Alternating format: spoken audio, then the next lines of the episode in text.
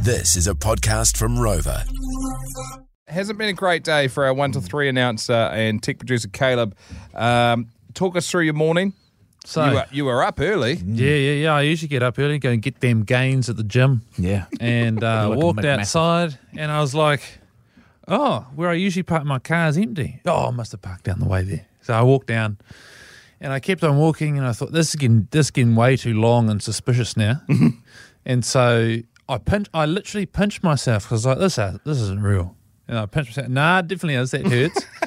Uh, and then I go, Oh, bugger. holy shit, my car's been nicked.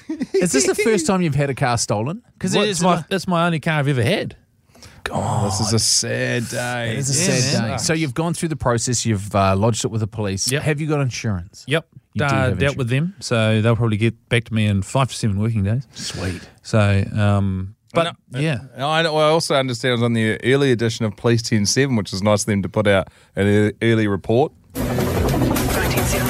Tonight on the Rock 107, we need your help to find an aimless thug, gutless goon, cat piss smelling, with asshole, toe-eyed cabbage who looks like Quasimodo from the Hunchback of Notre Dame. Justin Bieber listening loser, oat milk latte drinking, sits down to pee, watches 20% rated films only online, still sucks their thumb, probably wears Nirvana shirts without knowing any of their music, eats sizzlers for dinner whilst pooing standing up, soccer watching low life in relation to a hideous car theft in the Hillcrest part of Auckland. The vehicle is a white 2003 Mazda Atenza filled to the brim with sports gear. If you have any information about this vehicle's whereabouts, contact the boys in the studio on 0800 Rock Phone.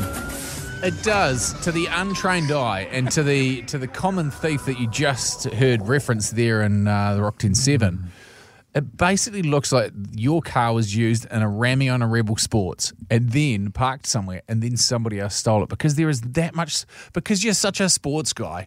You've got you've got, got my full cricket kit in there. full cricket kit, touch boots. I mean, wha- have you you took a list of all the stuff that's in there? Oh, There's yeah, yeah, literally yeah. I'll Every go through sport some of under it. the sun. It's It like is- you. yeah. It's like you're the the removal guy for the New Zealand Olympic team. Oh, it's like a, it's like it's like a garage. It's like a get full on like high level garage sale. So there's three pairs of Adidas rugby boots in there.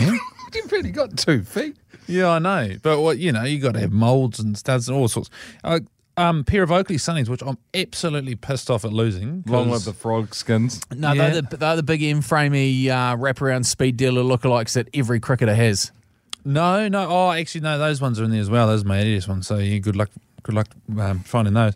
Uh, a Warriors sun hat, which I only just bought. I'm gutted about that. That sucks. couple of kicking tees in there, and then pretty much just a full cricket bag full of stuff. So sweet Uh. as. Ah. The uh, everyone will be saying, "Why didn't you take your stuff out of your car, you idiot?" Well, because I mean, I was going to use my boots today. This was, you know, I was going to go to the gym and then go and do a bit of do a bit of running. You do a bit of because that's the thing. Like you go to the gym, then you go and do training for being a footy referee, and then you spend a bit of time in the nets, and then you sling a couple into the wickets. So you've got to. It's not like Oh, it's not being used. Yeah, exactly. Yeah.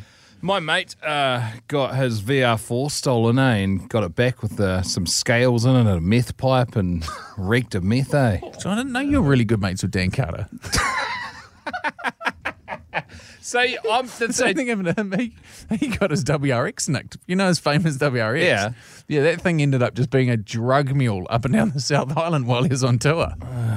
Well, if anybody's working at a car yard and wants to lend Caleb a car, because he's literally Yeah. catching the bus to work at the moment. Do you want to get it back though? Because when we had our car, Nick, they basically just went and blasted the glass Barbie in it for about a week and a half, and then rendered it useless to us. Well, the thing that don't I, think want that to do matters anymore. the most, and I was talking to a guy today, and I reckon I would do this because I've still got the keys, is steal it back off the stealers, off the thieves.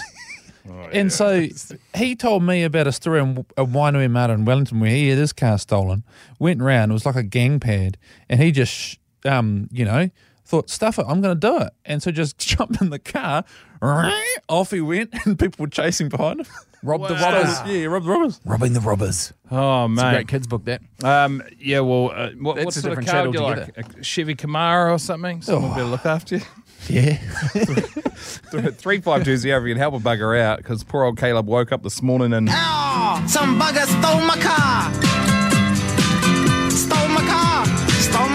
And I won't play the rest of that because it's 2022. Rock Drive with Jane Dunk, 3 to 7 weekdays.